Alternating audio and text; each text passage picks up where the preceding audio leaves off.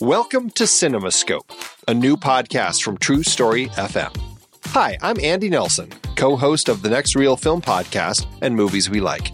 As a passionate movie lover, I've always relished exploring the diverse landscape of cinema.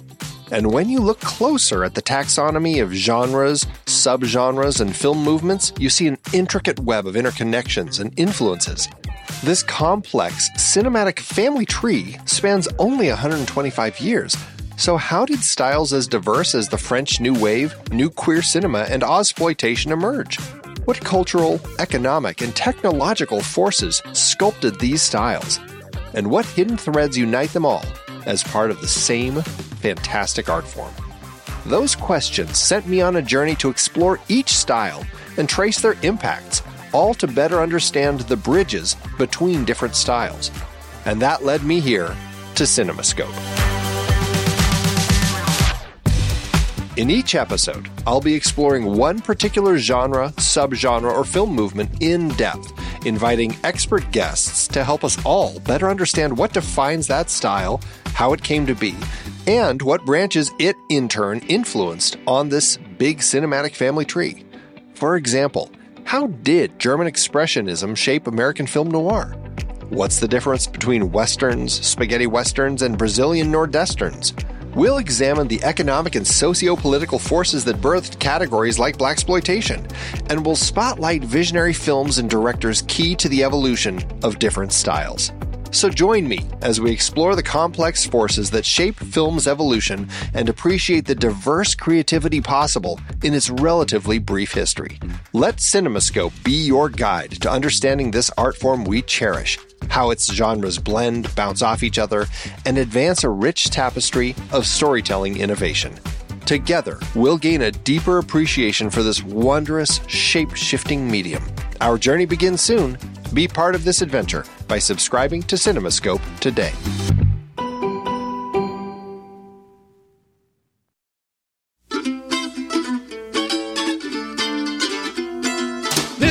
Is the next reel, everybody. I'm Pete Wright, and that there is Andy Nelson. Hey, hey, hey. And we spoil movies. Tonight on the show, we've got the final of our Hughes Brothers series with their 2010 film, The Book of Eli.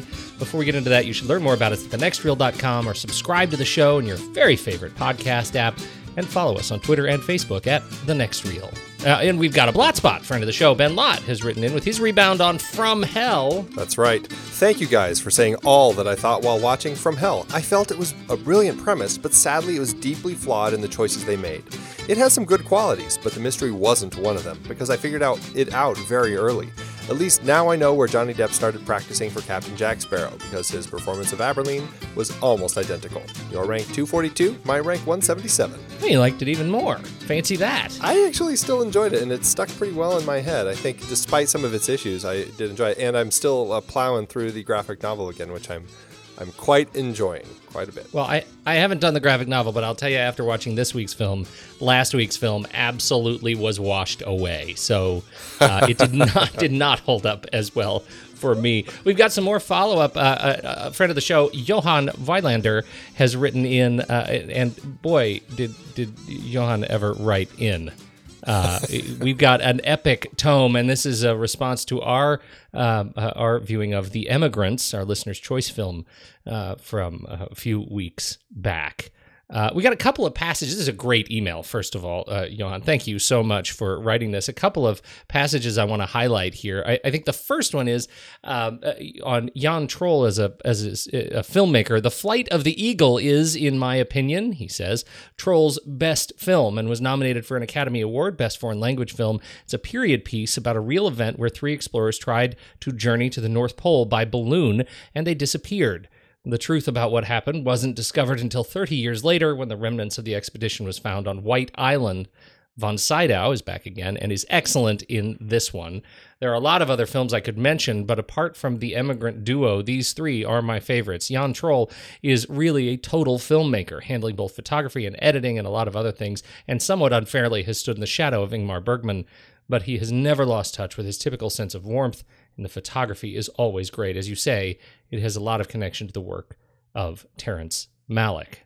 Very true. Very true. I did find that quite a bit, and I I, I really enjoyed watching The Emigrants, and I certainly uh, the the Flight of the Eagle sounds like a really interesting film. He's a director that uh, I would be happy to watch more of. I think so too. Uh, this total filmmaker comment is is intriguing to me, and it's one that's kind of stuck in my head. We also talked about uh, the actor Hans Alfredson, who was in the film, and uh, how he was in the variety duo Hasse and Tage in the '60s. It was a uh, a, a comedy duo, and he uh, Johan suggests I would recommend you look up the comedies Docking the Boat from 1965 and The Adventures of Picasso 1978 if you would like to see a Hasse and Tage film. The first one also starring Monica Zetterlund, who we had talked about. But unfortunately, these films are a bit too Swedish to be comprehensible. The scripts carry too much too many jokes that wouldn't translate very well. Um, it's interesting that he says that the uh, the actor from The Adventures of Picasso actually just passed away, and Martin Tilqvist uh, tweeted us about that. Um, his name, I believe, was Gosta Ekman, who passed away on Friday. So R.I.P. Gosta. And you know, I tried to uh, check out The Adventures of Picasso, but it's I, I couldn't find it over here. I don't think it's available over here in the states, which is too bad, but maybe it is too Swedish. You're right. It's too Swedish to be comprehensible, which is now the, the my sort of general retort when things are too hard for me. Thank you to our friends uh, uh, for writing in. Uh, uh, we sure appreciate it. This is great stuff. Uh, and now, Andy, it's time. Let's do trailers.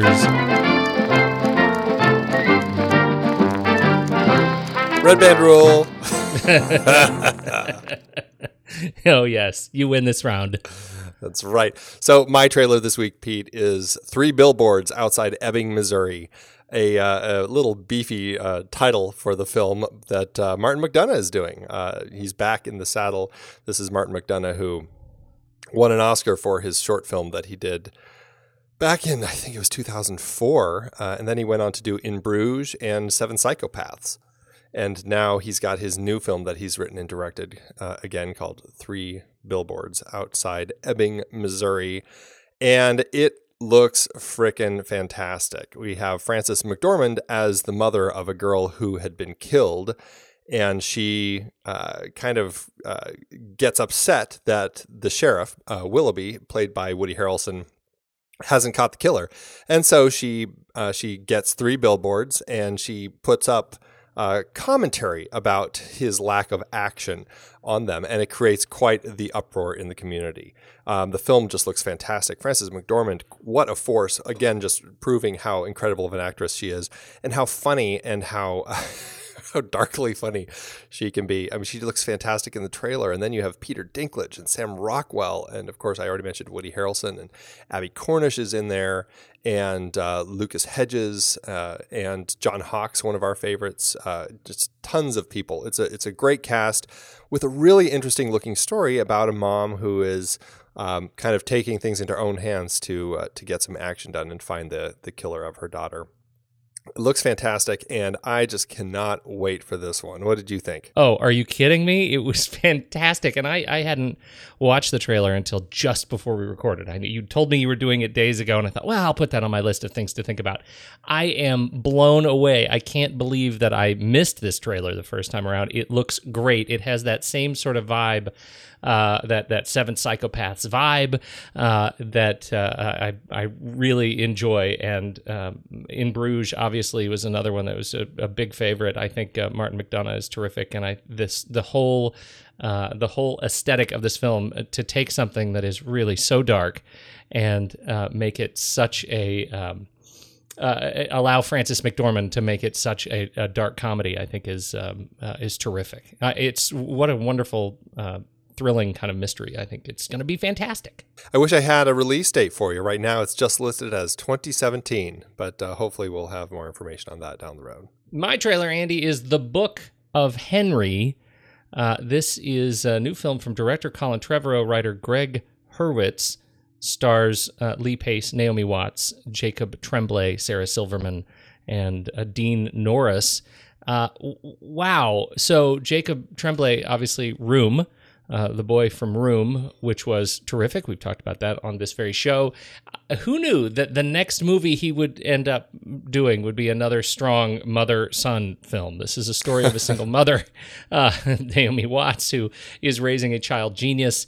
Uh, this young man takes care of, of her every need from uh, keeping her schedule straight to doing her taxes and uh, he's very very bright. And i thought it was going to be just that. I thought that was going to be the movie. You know what i mean? I thought that Oh, yeah. was the whole thing. It was going to be a feel good thing about a mother son. Wouldn't that be great? And then it turns and it turns into something fascinating uh, where uh, henry ends up being uh, the the mastermind behind a uh, you know unraveling a crime using his mother as his the vessel of his actions. And i thought from that point forward, I was bought in hook, line, and sinker. What did you think? Yeah, it it really does take that uh, that interesting turn where she kind of starts working uh, as a partner with her son to solve this uh, this potential uh, crime. You know, this this father next door abusing his stepdaughter, and uh, it looks really interesting. And you know, of course, Dean Norris is uh, always creepy playing characters like that. Um, I, I thought he looked great as the as the neighbor next door. And um, yeah, and then it's got Naomi Watts and these kids. It, it looked really fascinating. So I I agree that twist in the trailer really kind of uh, surprised me and and really kind of got me to say yes, I want to check this one out. And I think Did that you had to pick this one just because of the title. I did. I totally did. It's a nice show. That's exactly why I did it, Andy. I'm glad you find me so transparent. Uh, obviously, uh, director Colin Trevorrow, we've talked about him before uh, on uh, Jurassic World. Uh, he is writer director behind the upcoming Star Wars Episode Nine, uh, and um, there's there's some good stuff that that he has done. Even though some of us didn't like Jurassic World as much, Safety Not Guaranteed was terrific. Gregg Hurwitz is the writer behind uh, the film, and he is he's not known for as much, but he wrote a lot and uh, produced a lot of V, the reboot reboot of the uh, the uh, Alien Invasion series, uh, and um, Black Flags. I never actually saw miniseries uh, pirate thing. So anyway, should be interesting. Release date for the Book of Henry. Right now, all I've got is USA, June sixteenth, twenty seventeen. It's a summer one, so uh, uh, mark it down. Should be interesting. Excellent. They say the war tore a hole in the sky, Andy. You've probably heard the stories. 30 winters ago, the war tore a hole in the sky. Only a few survived. Our only hope is in my hands. Take off the pack, nice and slow. Put that hand on me again, you won't get it back.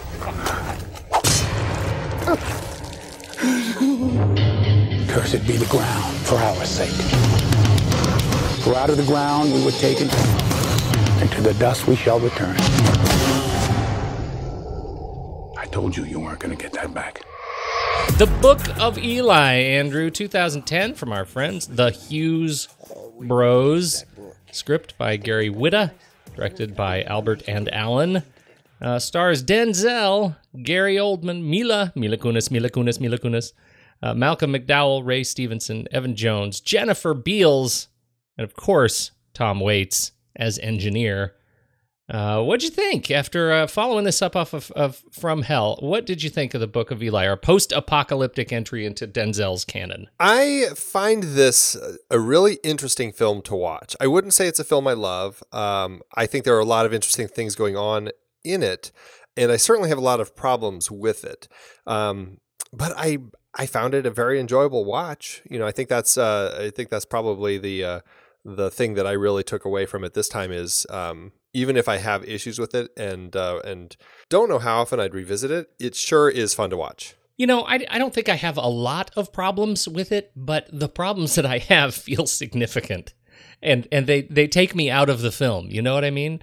Um, the the thing that I do love about this film, and I want to start there, um, it, it's because we we sort of locked into this conversation around From Hell that the the Hughes brothers wanted to get away from making black movies. You know what I mean? Uh, that that they were doing something different. It wasn't a, a menace to society style kind of gang film, and I had a problem with From Hell Uh, but and and I think that problem sometimes gets misattributed. Those other critics who have a problem with From Hell misattributed to, gosh, the Hughes brothers should just stick to making uh, films they know best, stick to the gang films, right? Th- those are the stories they know how to tell. They should tell those stories. And uh, that was not my problem. The problem was for me, From Hell wasn't a story that I, I think they connected with well enough to to make a complete film. I had a problem with it, uh, and and it, it felt very much at the center of of kind of their aesthetic sensibilities. This film, I absolutely don't have that problem. This is not a black film. This is a great looking post apocalyptic, uh, you know, road movie. And I, I find it really interesting to look at from the very first shot, which we'll talk about. I, I'm I'm taken in by the camera, by the treatment of the film, and and I, I find it really engaging. Uh, I actually really love Denzel's character in it, but it that doesn't necessarily it, it's it's not a film that is about black experience. It's about this rogue uh, traveler, and and it's a, a, mantle he carries, I think, very well. Uh, so there's a there's a lot in the the sort of DNA in the film that that I think really works for me. What what, what you, what's your take? Yeah, I think you're absolutely right with all of that. And, and when I say problems with it, it really really comes down to really one key thing that I have an issue with um, that makes it a much more difficult film to uh, to buy into. But I think you're right. It is an incredible vision. I love that they create this post-apocalyptic world and they stick to it the whole time. It always has the same bleak, just washed out, dead look through the whole film. It's just it's it's so uh, just beautiful in its ugliness. I I love that they kind of kept with that the whole time.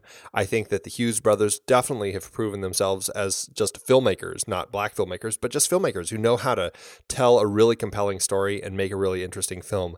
Um, they're definitely a pair of filmmakers that I wish were doing a lot more because they just don't do a whole lot. But it, you know, cranking out films like this, I mean, they have a story to tell, and I think that they are really good at telling it. So I definitely agree with you there. Absolutely, and and you know, speaking of the look of the film, when you look at the production stills, the the behind the scenes stuff, uh, the untreated stills out of camera of the uh, of the shoot, uh, it is wonderful and stunning just how much treatment they applied to the film to get the look of it. Um, it is um, it it's blows me away at, at, just how you know clean and clear and colorful and rich the, the environment is that they're shooting in.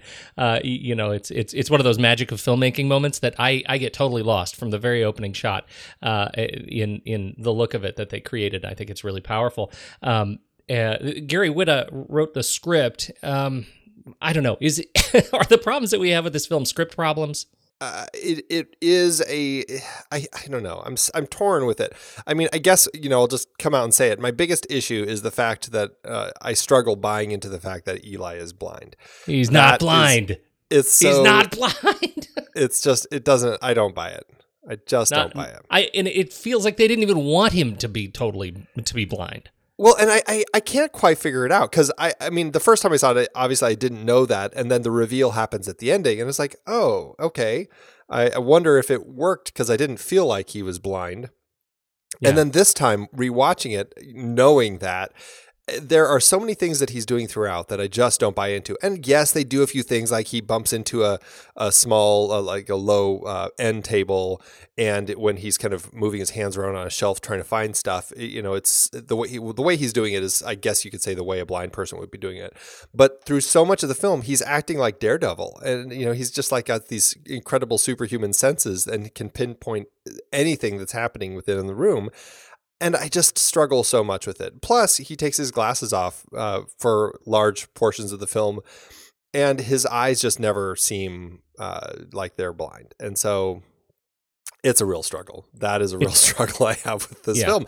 And that is it is it a script problem? Is it a direction problem? Like if they had actually directed it where uh, Denzel never took his sunglasses off, uh, would I have been able to buy into it better? Probably. I don't know if it would have been completely convincing, but you know, I don't know. I'm torn if that's actually a script problem or just a, a problem of direction or performance. Yeah, I, I agree with you, and this that's the one that I I have trouble kind of pinning down because otherwise I think Denzel's performance is terrific, and I think that um, uh, you know my, my hunch is you don't need the blind thing. You know what I mean? Like you don't need to sell it as uh, you know to do the big reveal that he's blind. The the reveal could be enough that he was carrying around a Bible in his head, and that it, you know that that was fine. So whatever you think of that point, which I have problems with that too, um, but that could have been enough. I, I don't think we needed it. I think it's a um, it, it's a poorly executed trick, uh, and and because of its execution in in performance, it, it it's kind of a boat anchor on the end of the film. My other issue that I have with the film is I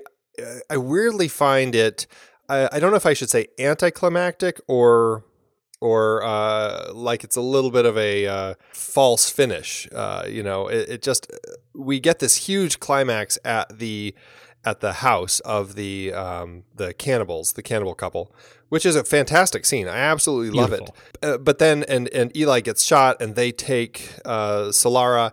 And uh, then Solara escapes and goes back, and they say uh, it's not worth our gas. We don't have enough, and they head back to their place that essentially is the climax of the film and it doesn't feel like that should have been the climax of the film right? Because then you know then he he's not quite dead. He's been shot but he's not quite dead uh, very monty python-esque. And so she takes him all the way out to alcatraz and and the whole ending is revealed and stuff. But it feels like there should have been another climax. Like it didn't feel like we had hit the climax of the film, and so I, I feel like that's a script issue where uh, the way that they built that climax just felt early to me, and it just feels like they kind of climax the film at the end of Act Two, and then Act Three is just this um, this you know journey to get to Alcatraz that has no real uh, climax, just a twist. Yeah, no, I'm I'm right with you. It feels like they sort of bumped their head on the end of the film, uh, like they, they weren't quite ready for it, and um and and the uh, this is one of those examples though where I think the Alcatraz uh, journey as the ultimate goal of the film is a good one. Like I I find that a, a rich kind of reveal that this is where we're gonna we're gonna start rebuilding civilization in a place that comes from such darkness, right? I mean, it, it- Oh, yeah. it's it's really horrible. I, I really get that, but there's something in the pacing between Act Two and Act Three that that gets lost, and and I'm not entirely sure uh, what that is. I've you know now that I've watched the film a couple more times, I it it's it just really falls off a cliff right after that wonderful uh, single shot you know effect scene and um and and you're right I, I have a real problem with it. I also have a problem with the the mila kunis pivot you know? I mean at the end of the film as she's wandering off into the desert um you know i'm i'm not sure that's a story that needs to be left hanging there uh for, for me her taking up the mantle of the wanderer uh as the archetype. That that's one that that as a result of the third act kind of complications that that stands out to me as a as a kind of confusing element jumping forward in our conversation to first shot, last shot, um, I think that it absolutely doesn't. It, it kind of gums up the the anything that they could have done thematically, tying the first and last shots together. Uh, the first shot is really um, this. I mean, it's a really interesting long tracking shot along the ground. You're going through this dead forest. You see a gun, a dead body, this Mr. Bigglesworth cat kind of going to eat the dead body. And then it's revealed that Eli's in the background with an arrow and he's hunting Mr. Bigglesworth. And, uh, well, you, you kind of already brought up the last shot, but uh, do you want to describe it better? Well, yeah, no. Uh, Solara has officially kind of taken up the mantle. She's got the glasses, she's got the iPod, she's got the Beats uh, earbuds, and she's walking on the highway, fading off into the blazing sun. And and it's actually a beautiful shot, but I think you're right. Thematically, it doesn't really tie in. No, especially because it's like this. This, I mean, the first shot's really setting up this world and, and Eli's world and everything going on here, and it really felt like the end of it should have been his story. It should have been, uh, you know, I thought it would have worked well just just seeing him laying there and just like fading to white, almost like, you know, he's kind of uh, past this life and has has moved on. He's succeeded in his mission, brought the Bible to these people, and uh, and now is has you know absolved himself of any sins or whatever, cleansed himself, what however you want to say it. It just feels like you know that part of the journey is complete. The Solara bit, passing it off to her, it's like, yeah, I agree with you. Like, what's the point of that? How does that Yeah. tie into anything? I mean, the journey's continuing. Why? What's what's her mission now? It doesn't. All of a sudden, it's just like, okay, but what? Uh, you know, I, I I didn't really think it worked at all, especially because the whole idea is rebuilding society with these books and everything. What is her journey doing about that rebuilding? and and that's it. I mean, you you know, whereas as you said, the first shot is setting up the world for us uh, with with regard to Denzel and his story. The last shot is setting up a new world for us. It, it doesn't look the same. It's hot. It's not cold, uh, and it, uh, it it leads off in presumably a different direction because they made it as far as you can go west. Now she just turns around and is going back right? It, Right. Even symbolically, the change in direction just doesn't hold up. It, it it's it provides you know greater cognitive dissonance than anything else. Yeah, absolutely. Yeah, I don't want to let go of one script thing that uh, you know we've already kind of spoiled that it was the Bible, and this is the thing that I have a problem with uh, in the script that they they anchored the entire story around the fact that there is this that they can't find any Bibles, uh, that all the Bibles have been burned, and and you know they they did make a point that that all the books were burned and that the Bibles were to go and that they they needed to uh, and now they're you know the the Carnegie's you know entire mission is to is to find a Bible. Uh, it is Eli's job. He has this Bible. He is it, it- it's his sworn kind of journey to get the Bible to the West. And I just could not help thinking in the first sequence where Martz brings in his his first bounty of books and throws all these books on the desk in front of Carnegie, and some of the books include things like uh, the Diary of Anne Frank, which has sold millions and millions and millions, tens of millions of copies. In fact, thirty million copies. The Diary of Anne Frank has has found. Now, thirty years later, after the apocalypse, uh, they're able to find a Diary of Anne Frank and throw it down on the desk, uh, which you know arguably is symbolic in its own right. Right, Anne Frank's kind of testimony, um, you know, throughout the war uh, is is I think symbolic of being on the desk in the first place. The Bible they can't find. The Bible they can't find. It's in every de- every bedside table drawer of every hotel, uh, uh, you know, in the world. in the Christian speaking, you know, world, and they can't find a Bible. You know how many Bibles, Andy? Five billion Bibles have been printed. five billion Bibles. They have Anne Frank on Carnegie's desk, and they can't find one in five billion Bibles at a Holiday Inn on the side of the road somewhere. I find that so ridiculously hard to believe. And I know, I know I'm nitpicking that, but it's one of those that got stuck in my craw so early as I'm researching uh, publication records of these stupid books while watching this movie. And I got completely locked up in it. I, um, I, you know, I get it, but I got, I got tied up in it. Well, and it is one of those things. I mean, you have to buy into the conceit of that in the story to to make it work. And and you're right. It's like, uh, I mean, it's a relatively Christian country, and a you know, there's a lot of Christians around the world. You'd think that if everybody started burning books, that there would be, you know, at least a few people who hid Yeah. their Bibles somewhere. You know, they they Right. would be, uh, they would be keeping them. Um, and the only Bible they find is covered in locks, right? Like that's In The Braille, only right. Bible they have is is Braille, and it's leather clad and covered in and, and locked up. I I just I, I found that hard to believe, and and the problem with it is that. I allow myself to buy into so many other areas of the film that are otherwise right fantastical. Right, I can get over, um, you know, uh, uh, more of those issues, but these little little conceits as the foundation of the entire sort of journey of the narrative. That's where I I had trouble. What's interesting about it is Gary Whitta wrote this script in 2007 and it was on the blacklist. We've talked about the blacklist a number of times. It's a list that kind of floats around Hollywood of the, hottest scripts of the year that have still not been produced. And it was on the list in 2007. And uh, usually what happens when a script ends up on the 2000s or on, on the blacklist is, is they will get kind of picked up uh, relatively quickly. And that, that is what happened here. And, and I think that on the page, this is a really interesting read. I can imagine why Gary uh, Whitta um, uh, was able to find a, a distributor for it after getting on there because I, the conceit of it is a really fascinating world, right? I mean, it's it's really interesting what they've developed here and um, and this this world that he's painted. But yes, you're right. There are elements within it that I think when it comes down to actually making making it uh, might not completely hold up as well as they uh, perhaps did on the page when you don't have to think about it quite as much. I wonder, Andy, how many Bibles, I mean, we know 5 billion Bibles are produced. I wonder how many KFC moist towelettes uh, have been made. Do you think it's Right. crested five billion? That was actually a really fun element. I loved I loved seeing him wash himself. Is that weird? Man, I love Denzel washing himself with a moist towelette. you perv. No, I agree. I, I think that the the again this world building that they do here is just so brilliant.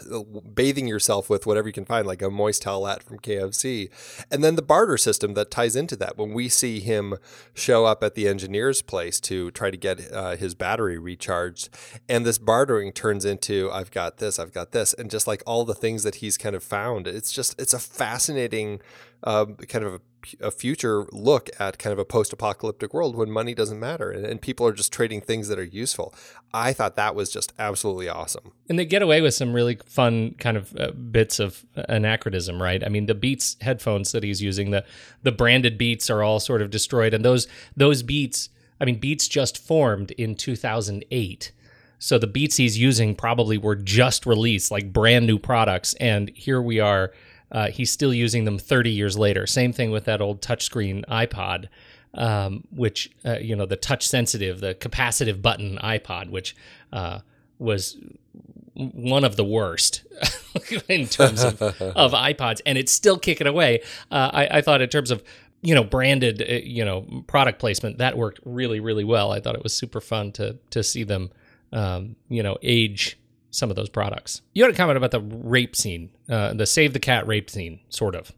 Well, it's it was an interesting script element because you have this moment where uh, where Eli comes across uh, a couple who get attacked by some of uh, Carnegie's men, and now granted he's on the top of a of, of a freeway that is crumbled, and uh, and really has no quick way down to them. I mean, he'd have to go all the way back and down, and it would take for a long take a long time.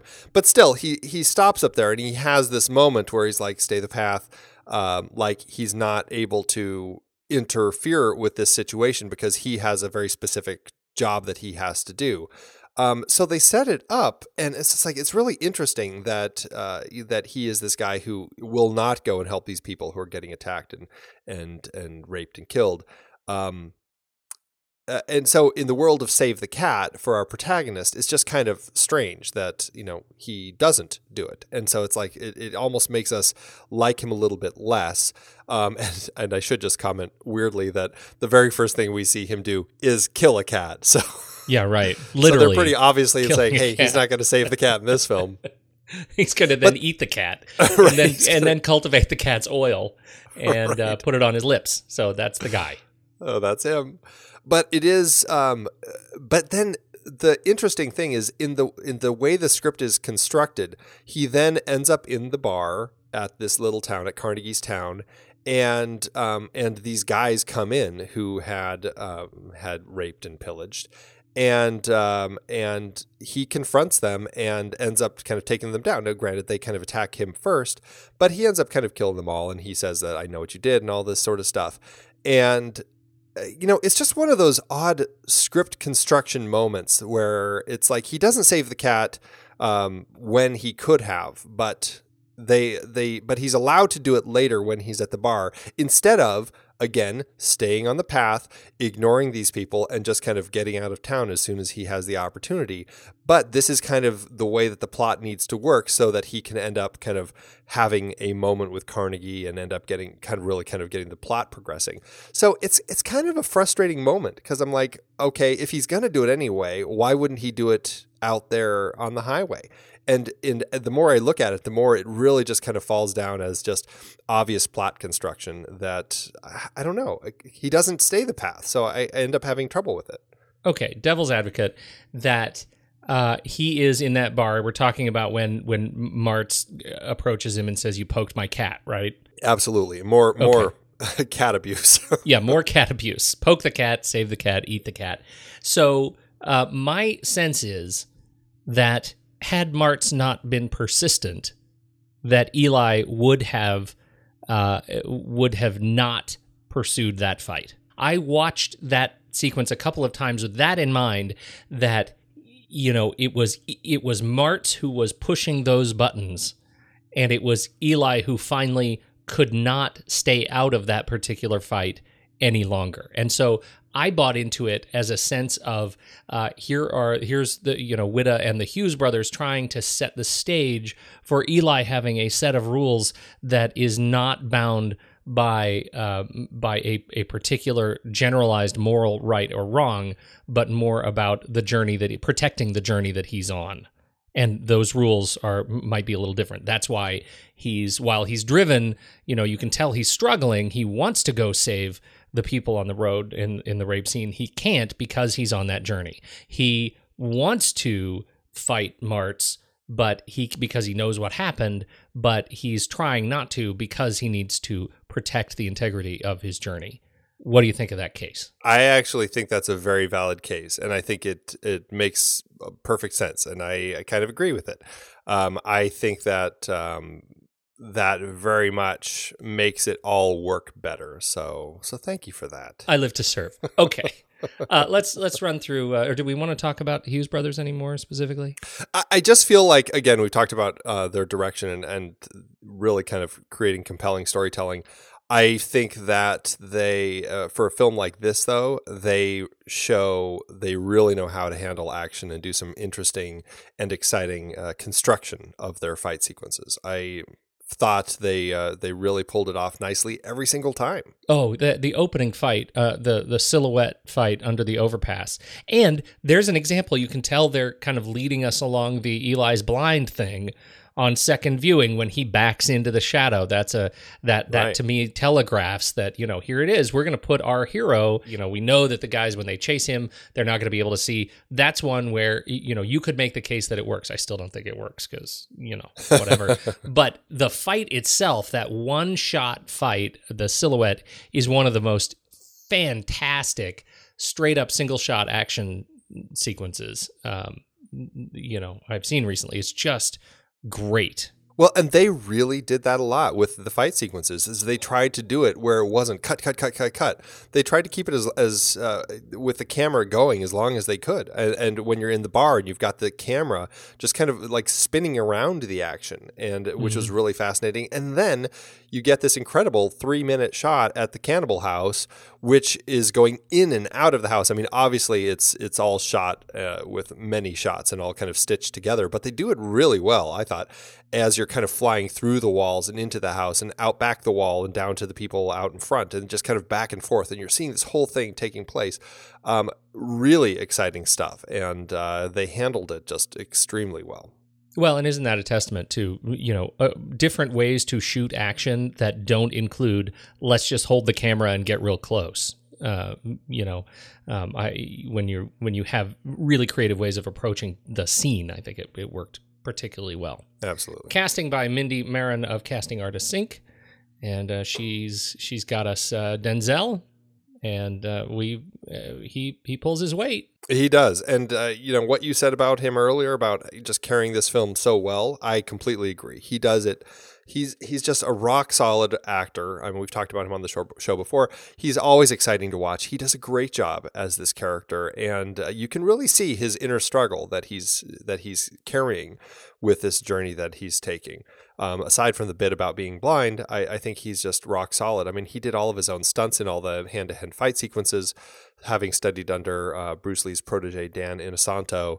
Um, lost a bunch of weight to prepare for this role. I, I mean, he really just uh, did a great performance here, and I really enjoy him as this character of Eli, a really interesting character in in uh, you know his body of characters that he's played. You know, uh, Dan Inosanto, we've, I- don't remember if we actually mentioned him by name on the show before, but we have talked about him, uh, about one of his films before. Do you remember that film, Andy? Don't peek. Oh, I was gonna I was gonna go peek. Yeah, I know you were. well, I know what it is now. Cheat. Uh, he actually choreographed the knife fight in Red Belt, uh, which was part of our David Mamet series, and uh, I I love that film. I don't even remember a knife fight in that film. Says a lot. Sorry. Betrayer, betrayer. Uh, he was the Oh, dear. professor also in Red Belt. Played Yes, the professor. Yeah. that's true. And he was Uh, Wing Kong Hatchet Man in Big Trouble in Little China. Yes, he was. Gary Oldman is Carnegie, and uh, oh, yes, he is. Yo, he's you know, Gary Oldman, you, when you corner the market of crazy villain, you just own it. Gary Oldman He's- owns it.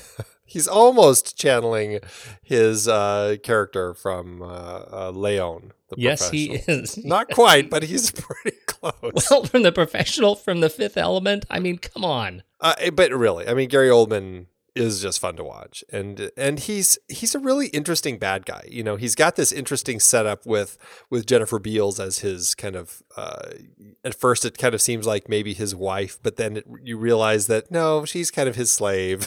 Yeah. like, wow, things just got dark. I thought he was a little bit nicer than he really is. He's Ugh, not nice. He is not a nice No. person. not nice, not nice. but super crazy uh, and uh, and and actually interestingly, I think his performance here is is paced well, uh, arguably paced better than some of his other ones, where he starts out as you know the the man on a mission angle of his character of Carnegie is is I think um, you know really apparent and not just he's not just nuts. Um, that that he has he has a mission, and I, I think he performs that uh, he performs that well given the context of the film. If you buy into the worldview, I think you're going to buy into Carnegie. And you know, jumping jumping forward in our cast a little bit, but Redridge, uh, played by Ray Stevenson, is his uh, kind of head thug. And I've got to say, I thought that there was a really interesting uh, relationship between the two of these guys. That Redridge wasn't just the thug for for Carnegie; he actually was a, a, a kind of a, a thug that seemed to have opinions about what uh, Carnegie was doing and decisions that he was making and really kind of seemed to not like uh, what Carnegie was doing sometimes, and sometimes would say that. And it's like this is actually a much more interesting relationship between the head guy and his uh, his main thug than we normally see. And I really appreciated that Ray Stevenson's character was actually given some stuff to do in this film. So that's just a little a little side note there. I agree with that, and he has been in uh, a lot of stuff. Um, this uh, Ray Stevenson uh, coming up, uh, he's in Thor Ragnarok as Volstagg, so we'll see him again uh, very soon this year. Although he's got a bunch of other stuff coming up too. And he's been Volstagg in the other films Yeah, too. He's, right. He's, He's kind been of a Thor regular. He's Marcus in the uh, Divergent series, um, and uh, and he was Blackbeard in Black Sails, the TV series, which I never watched. Did you watch that? I didn't. No, I missed that No. one. I- we should talk about Jennifer Beals. I think, um, though she she doesn't have. You mentioned already that she, um, you know, she's kind of the slave. She also uh, plays blind well. Right. Uh, in, a, in a film with uh, two blind people, she's the one who actually convincingly acts blind. Yeah, I really, I was like, okay, I that's how a blind person should be acting. And the scene, it, you know, watching it uh, a second time when Eli is uh, is in the room and Claudia comes to see him, it, it, I had a real hard time watching Eli trying to believe he was blind when I so convincingly was believing that Claudia was blind. It was uh, that made it all the more difficult. yeah, right. That's probably the worst. That is the worst sequence in the film. Um, but she was otherwise great. She's been with Denzel before. We've uh, we've never talked about Devil in a Blue Dress. I don't believe. no, but Is that on the list at some point? it should be because uh, Carl Franklin's film is Yeah. just fantastic. Yeah, truly. Um, uh, playing uh, Claudia's daughter is Mila Kunis, Mila Kunis, Mila Kunis.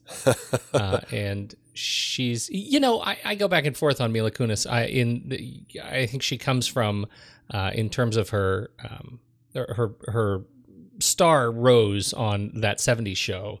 Uh, but uh, I think she's done a, an admirable job of of taking interesting roles, and this is this is one of those. Uh, I think the problems that I have with her in this film don't result from her portrayal of the character. Uh, it you know there's script problems that she kind of bears the weight of, uh, but I, I actually think she did a great job. Yeah, I think she's fine in the film. I mean, I, I wasn't overly wowed by her, but I think I enjoyed her more than probably Kristen Stewart would have been in this film. Um, she had initially been offered the role, but turned down uh, due to conflicts with the uh, Twilight saga, The New Moon, which uh, so Kristen didn't end up in this one. And to that end, I uh, appreciate that Mila was was in it. Admirable grace you you offer Mila there, Andy. That's terrific. Um, uh, we've we've mentioned uh, uh, Evan Jones as Martz. He's the he's the face. I mean, he's a thug, and he ends it early. But uh, he's a face that you have seen. You you absolutely have seen Evan Jones, uh, and you won't know where you saw him. Yeah, but boy, is he a face that that is recognizable, and Yeah. uh, you know he's great here. He's great in these sorts of roles, and so it's fun to see him. You know, a face that you do recognize quite easily in this film that uh, not credited weirdly is Malcolm McDowell. He pops up in the very end of the film. And um, yeah, no credit. And I couldn't figure out uh, what would have been the case. I don't know if he didn't want his name on the film, if he just kind of popped in as a favor, or if he didn't like it, or what. But yeah, no credit. So kind of strange little uh, thing to not see him pop up because he's like such a recognizable character. Yeah, you wonder kind of where he is in his, uh, you know, in his career at this film. You know, when he's trying, when he's hitting this film. Like, I, I wish I knew where these uncredited things came from. This was not one of those films that seems to be um, couched in such controversy that he would want to distance himself from it somehow. And I, I found nothing that would indicate that. He was uncredited in Hidalgo when he played Major Davenport in the movie In Good Company, where he played the CEO of of uh, the company that uh, um, that our protagonists worked for, and then this film. Um, so that's it. I don't Yeah. really know why in any of those cases. It's not like uh, you know, it's not like they were all the same. I mean, two of them were t- from 2004. This was one of his uh, many, many credited projects in 2010. So uh, who knows what his reasoning was? Just no idea. Tom Waits as engineer. He's always entertaining. Was he blind too in this film? he may as well have been. He saw as well as Denzel did. their, their exchange at the beginning, uh, that again is going to be chalked up to Denzel couldn't be blind. That sequence, there's no way he's blind in that sequence. right. They're both looking dutifully down at the contacts on that little battery thing. Uh, there's no way. Yeah, it doesn't. I, I don't buy it. I don't buy it at all. And then there's our fantastic cannibal couple, Michael Gambon and Frances de la Tour, George and They- Martha. they were great. Uh, they were great mostly because of it was just a very uh, subtle uh, pivot. I, I honestly I didn't see it coming. I, I know that they had made mention of cannibalism earlier in the film, um, but I, I honestly did not see it coming. I thought they were just a good natured couple at the end of the film. Yeah, it, it was interesting. Um, uh, the my biggest problem with that in the story is doesn't Eli say uh, something, or maybe Solara says, "Oh, do you see how much they're shaking?" And I don't recall ever seeing either of those characters shaking. Like they had the shakes, whatever. You know, it's it's reference to that. Anybody who's kind of got the shakes, oh, it's some thing that you get when you start kind of uh, cannibalizing and, and eating people. And I don't recall seeing George and Martha shaking at all. But one of them, I feel like uh, one of our like Eli or Solara, I feel like one of them says something when they're all of a sudden like, "Oh, we got to get out of here." And so I didn't quite buy into that whole thing. But it does turn into a fantastic scene, and I love the fact that they're trying to keep them here so they can eat them. And weirdly, it's like, "Oh, come out back and you know look at all the dead our grave of all the people we've eaten." I know. It's such a I know. strange little thing, yeah. super strange uh, and uh, y- you know I, I i think you you can't ignore well first of all the, the first thing i think of is george and martha the the happy hippo couple in the kids books you know george and martha I don't know that couple. I know that i should not think of them first but there's the whole george and martha and the pea soup and uh, never mind um, uh, but so just funny. know spoiler george doesn't like martha's pea soup and it turns out martha doesn't like pea soup either she just likes making it so everything was fine with I'm George glad in the world of hippos, everything turned out okay. Uh, but how, how diabolical is it symbolically that George and Martha, uh, as a reference to our the the father and mother of the great United States, uh, are actually eating its children? Yes, right. I know. And uh, then then they also uh, uh, um, had referenced that they had been um, kind of deliberately pointing out the couple from Who's Afraid of Virginia Woolf as well, which I thought was Mhm. kind of an interesting reference. And uh, which is funny because I don't think watching that film, I don't think I ever tied that George and Wa- Martha to the Washingtons. nope. It's like, oh, you're that is the same names. That, how funny. God. All right, let's talk about getting it made. Yes. Yeah, uh, you know, like I mentioned about being on the blacklist, once it was there uh, that year, of course, Columbia and Warner Brothers um, uh, bought the rights to it and hired the Hughes brothers to direct it. Um, and uh, then they, I guess they had Anthony Peckham do some rewrites on it, although he ended up getting no uh, no screen credit for it. And then Denzel came on shortly after that, and uh, and he suggested Gary Oldman, who came on a little bit after that. And uh, the next thing you know, they're making a movie. And uh, Don Burgess was our cinematographer on this film. I think a, a lot of the uh, the kudos to the look obviously go to uh, what he did here and just kind of the what the Hughes brothers wanted to do as far as kind of creating this world. But uh, Don Burgess, who we've talked about on the show before, boy, is there a fantastic just this this dead world look to the whole film. Let's just say this film looks uh, well. Let me put it this way: Forty Two would have looked a lot different had it carried this. that would have been a film right there. I want 42, but I want it to look like Book of Eli. How about that? Oh, or that would For- be an interesting Forrest pitch. Gump. I want Forrest Gump to look like this. Run, Forrest, run. it takes on a whole new thing. Oh, Oh it's so dear. Don Burgess. Guy- Well done, Don Burgess. He's also behind uh, Spider Man uh, and Castaway. Uh, uh, very high contrast. Darks are very dark, uh, and uh, yeah, great, great looking film.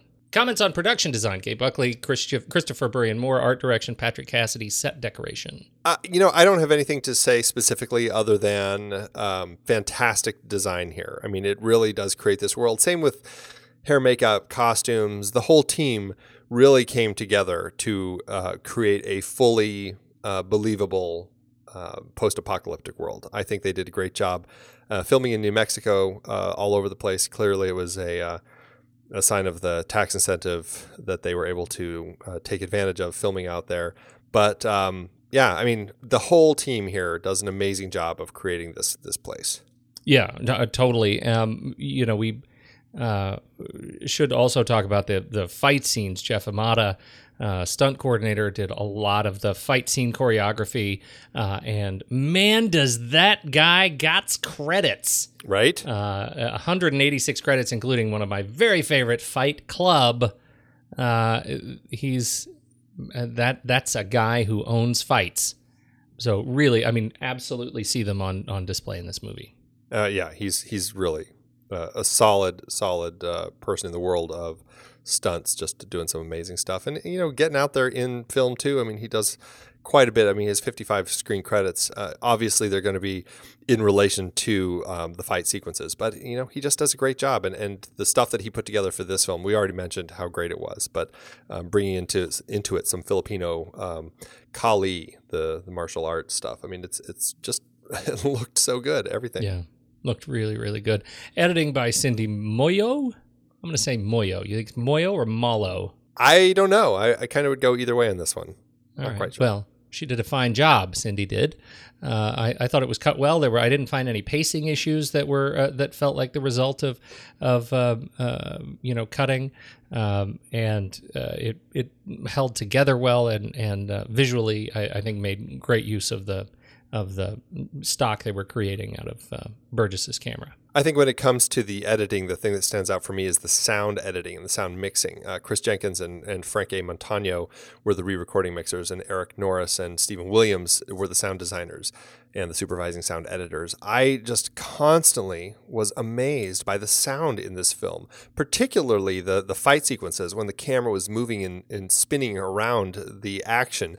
And I mean, just sitting in my living room, uh, it was like all of the sounds kept spinning around with it. Like they pinpointed it so perfectly that the surround mix just, I mean, it was a stunning, stunning example of how to do a great surround mix. This would probably be a great demo disc to have to show off a system if you uh, had a really great system. So uh, kudos to those guys for the work they did here. Totally agree.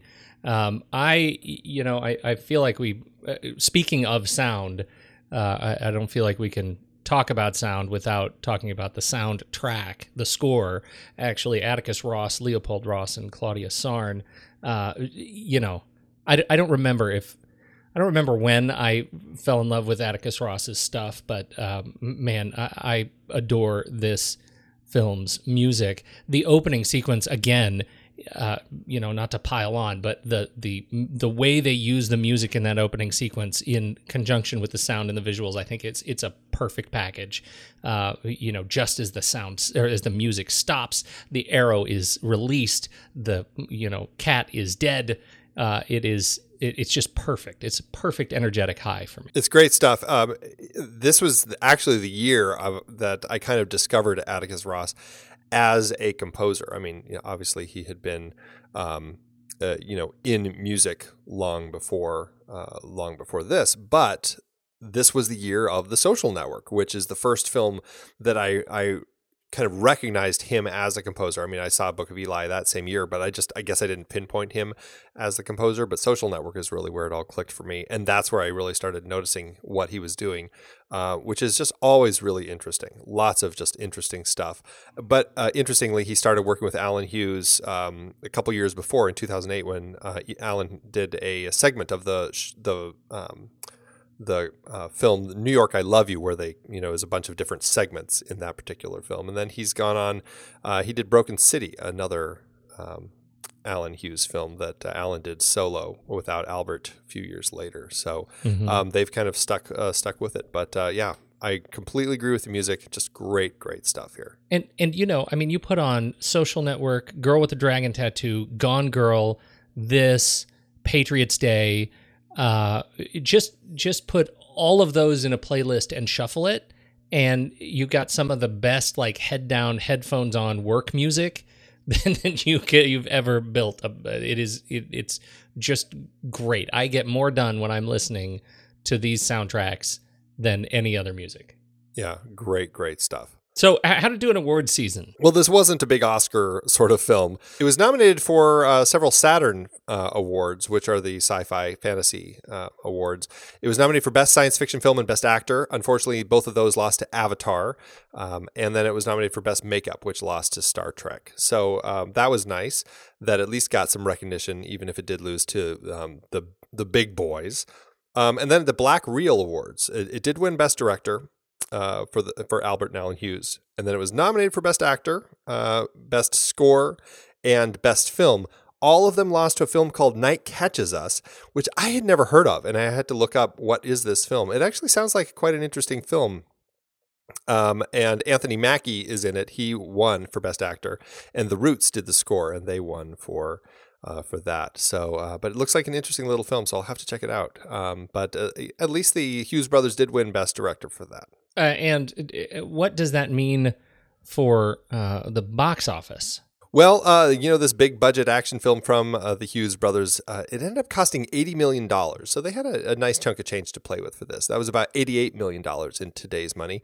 Um, it wasn't a Michael Bay sized budget, but still for them and uh, for this dystopian action thriller, it was a great budget to have. The movie uh, did open in the doldrums of January. Uh, January 15th, 2010, opposite The Spy Next Door, um, but that's not all. It opened a week after Avatar uh, kind of had its big debut, or a few weeks after Avatar, Avatar had had its big debut. So really, there was no chance in hell that it was going to make it to the number one yeah, slot. Right. Uh, that thing was just a behemoth at the box office. It did open at least to a long, a strong number two though, so that's good. Movie did end up making 94.8 million at the domestic box office, which is about 104.3 million in today's dollars. And overseas, the movie made 64.5 million, or about almost 80 million in today's dollars, making it a grand total of 175.3 million dollars adjusted. Gives the movie an adjusted profit per finished minute of about 740,000, which is great for a film given the gift of January opening by its distributor. I love that you actually place that the film opens a week after Avatar as second uh, in most interesting opens to it opened opposite Jackie Chan's The Spy Next Door. well, let's just say Spy Next Door could have ended up at number two. Yeah. Luckily, it didn't. That's right. Dodged a bullet. oh, Andy, I think it's time for us to rank it. Let's do it. Head over to flickchart.com uh, slash the next reel, or better yet, just swipe over to the show notes on your podcast player of choice, and you will see a link for Flickchart. Just tap on that link. Tap on the link right there, and it'll take you right over to this movie on flickchart.com, and you can add it to your own list. And uh, let's see how it does. All right, first up, we have The Book of Eli or Mad Max. Well, that's an interesting Mad opener. Max. Yeah, I'm going to say Mad Max. dystopian too. films. All right, Mad Max takes it. The Book of Eli, or The Adventures of Baron Munchausen. I'm going to say Book of Eli. Another another problematic film. Yeah. Um, I kind of want to say Baron Munchausen, but I feel like Book of Eli is actually a little bit more of an enjoyable watch. Mhm, So I'm mhm. going to pick that one. The Book of Eli, or What's Up, Doc? I'm going to say Book of Eli on this one. I'm going to say What's Up, Doc. How hard? Are you going to say it real hard? I think I am. Really? I am, yeah. I just I I the issues I have with the blindness for That was too much, right? You can't let It was that go. too much. Yeah, no, no. I feel like if I watch the movie and I put it in my head, he's not blind. He just happens to be able to read Braille. Then it's a better film. well, yes. There's no that. grand reveal at all. All right, let's do it. Let's let's go to the races here. Let- uh, Let's All do it. All right. One, Two, three. paper. Rock. All right. Look at that. All right, the Book of Eli, or Run Lola Run. Run Lola run. Yeah, Run Lola Run. Hands down. The Book of Eli, or Splash. You know I'm going to Splash. Splash, please. Yes. Oh, the Book of Eli, or Gattaca. Really interesting sci-fi film. Oh, I'm Gattaca on this one. Yeah, I'm going to say Gattaca. The Book of Eli, or The Godfather, Part 3. Part three. Uh, I'm. I think I'm probably Book of Eli. I'm probably The Godfather, Part 3. Sounds like We're neither both of us probably are real hard. oh, yeah. We're both a little wishy-washy. on I, I could. I could. I could wishy wash over to the Godfather just on the strength of the trilogy. Um, Yeah. So It's got a great ending. yeah, it sure really does. does. All right. All right. Uh, the Book of Eli, or The Sandlot. I'm going to say The Sandlot. Yeah, I'll give you Sandlot. The Book of Eli, or The Host. Well, I think you know my love for the host. I I sometimes do. give it up too easily on the host. I think I'm going to go for the host this time around. And I was going to go for The Book of Eli. All right, we're doing it. All right, here. Here right. we go. One, two, two, three. three. scissors. Paper. Oh, come on, man. I figured it out on that one. Ah, God. All right. Well, that puts the Book of Eli at number 221 on our chart, which is a, a pretty good spot. 221 out of 295. Yeah, it's a little low for me. A little bit low, uh, mostly because of my uh, uh, clearly unjustified losses. So, and for it- that, it- I am sorry. It is what it is. Uh, but if anything, I mean, I, you know, the I love this series, and I think the uh, you know we we both really rallied behind Menace to Society. We were a little bit split on uh, From Hell, but this film, I think there is so much going for this film, and and a, a real testament to uh, the brothers Hughes uh, as visual filmmakers. I I hope they figure something out uh, to come together and tell some more stories because um, uh, uh, this uh, this speaks volumes. This is uh, this was a, a really fun film to watch in spite of its challenges. No, and I agree. I mean, it really is a very enjoyable film. It's very easy to watch. Um, it is very interesting despite its issues, and it certainly is something that I would be happy to watch again. Um, and going back to the Hughes brothers, they are. I, I want to know kind of what's going on with them as filmmakers because after this, they really haven't worked together. I know Allen, like I said, has uh, had directed um, Broken City a uh, back in 2003 and Albert, I believe, is is living over in uh, Prague um, and kind of doing his uh, his huge epic, uh, uh, you know, caveman movie that is uh, supposed to be coming out. I think it's supposed to be coming out this year, The Solutrean. Um, so I'm I'm very curious to know, um, you know, what these guys are going to, uh, how they're going to continue moving forward, and are they going to down the road find a way to kind of bring it back together, or are they going to kind of keep things separate now? Um, uh, I didn't see Broken City. I didn't hear much other than it's kind of a, a menace to society, but in the world of white police cops. so, or cops and politicians, I think. So, um, so I'm curious about that one, and I'm definitely curious about the Solutrean. Um, but no matter what, I think they're really compelling filmmakers and always worth uh, considering when they have a new film out there. What does this do for your Letterboxd ranking? I, I ended up at a three star for this one. Yeah, I, I, think I it- feel like it. Yeah, I feel like it could have gone higher if it weren't for uh, some of those issues that I had. But Yeah, I you know I came in at, at a solid three and a half, and I was feeling pretty good about that. Um, and uh, as usual, you're contagious. So I, I'll give you three. Uh, we can't do quarter stars, right? So we'll, I'll, I'll stick with three and, and be happy with that. But uh, but happy with that genuinely. Like I really I enjoyed this film, and and uh, uh, I'm like you. I'll, I'll watch it again for sure. Yeah, Uh, definitely. now we are moving in a uh, very different direction with our next series, Andy. We're taking on a different director. Where do we go from here? Yeah, very different director is right. We are going to be uh, really switching directors and jumping on with the much more naturalistic style directings of Kelly Reichardt. Uh, uh, she's a, a, a writer and director, um, and also somebody who wears multiple hats. Um, and we're going to be talking about a few of her films, starting with uh, not at the beginning of her career, um, but we're going to be starting with Wendy and Lucy from 2008, and then we'll be doing Meek's Cut Off and her most recent film from last year, Certain Women. Outstanding. Uh, I, I look forward to this conversation, if, if anything, uh, because I love these hairpin turns that we take thematically. right. oh man, is this one uh, not anything at all like Eli? Yeah. I guess it's a road movie. It's kind of a road movie. Yeah. Right. Yeah. Anyway, all right. Uh, until then, Andy, I think you know I gotta go to bed. All right, man. Well, I hear someone knocking at the door. I'm gonna go uh, invite them in uh, for supper.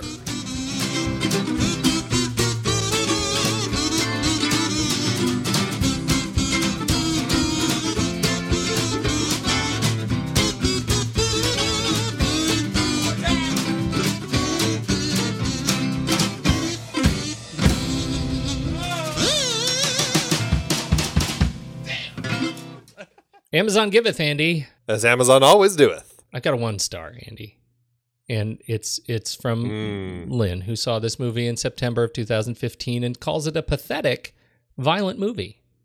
The book of Eli is, of course, the Bible, says Lynn. The only saving grace in the movie is Denzel Washington's acting. He is superb. This is post apocalypse when the atmosphere opened and everything on the surface burned, sort of. Eli is heading west for reasons unknown, except his claim of a message from God or an obsessive compulsive disorder.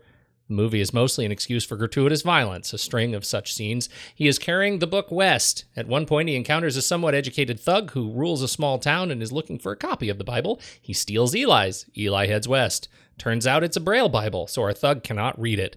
He remembers the Bible was a book of power and figures that if he could get one, he could have that power. Poor sap. Well, Eli and female companion finally reach the west coast and find a fortified and armed city on an island where they are attempting to restore civilization. He has the Bible memorized and dictates it. He then dies, and female companion picks up his gear and heads east for reasons not quite clear. I was going to donate this movie to a book fair next month, but I have decided that it's too inane and violent, so I will destroy it. I do not understand why Denzel Washington made it. Sad. I will destroy it. So you kind of have to get to the end of that one to, to get the punchline. She sort of buries the lead. I was going to donate it to a book fair, but instead I will destroy it. wow. I know, right? oh man. Boy, I wonder if she uh, was finding the uh, the lost ET Atari game mine.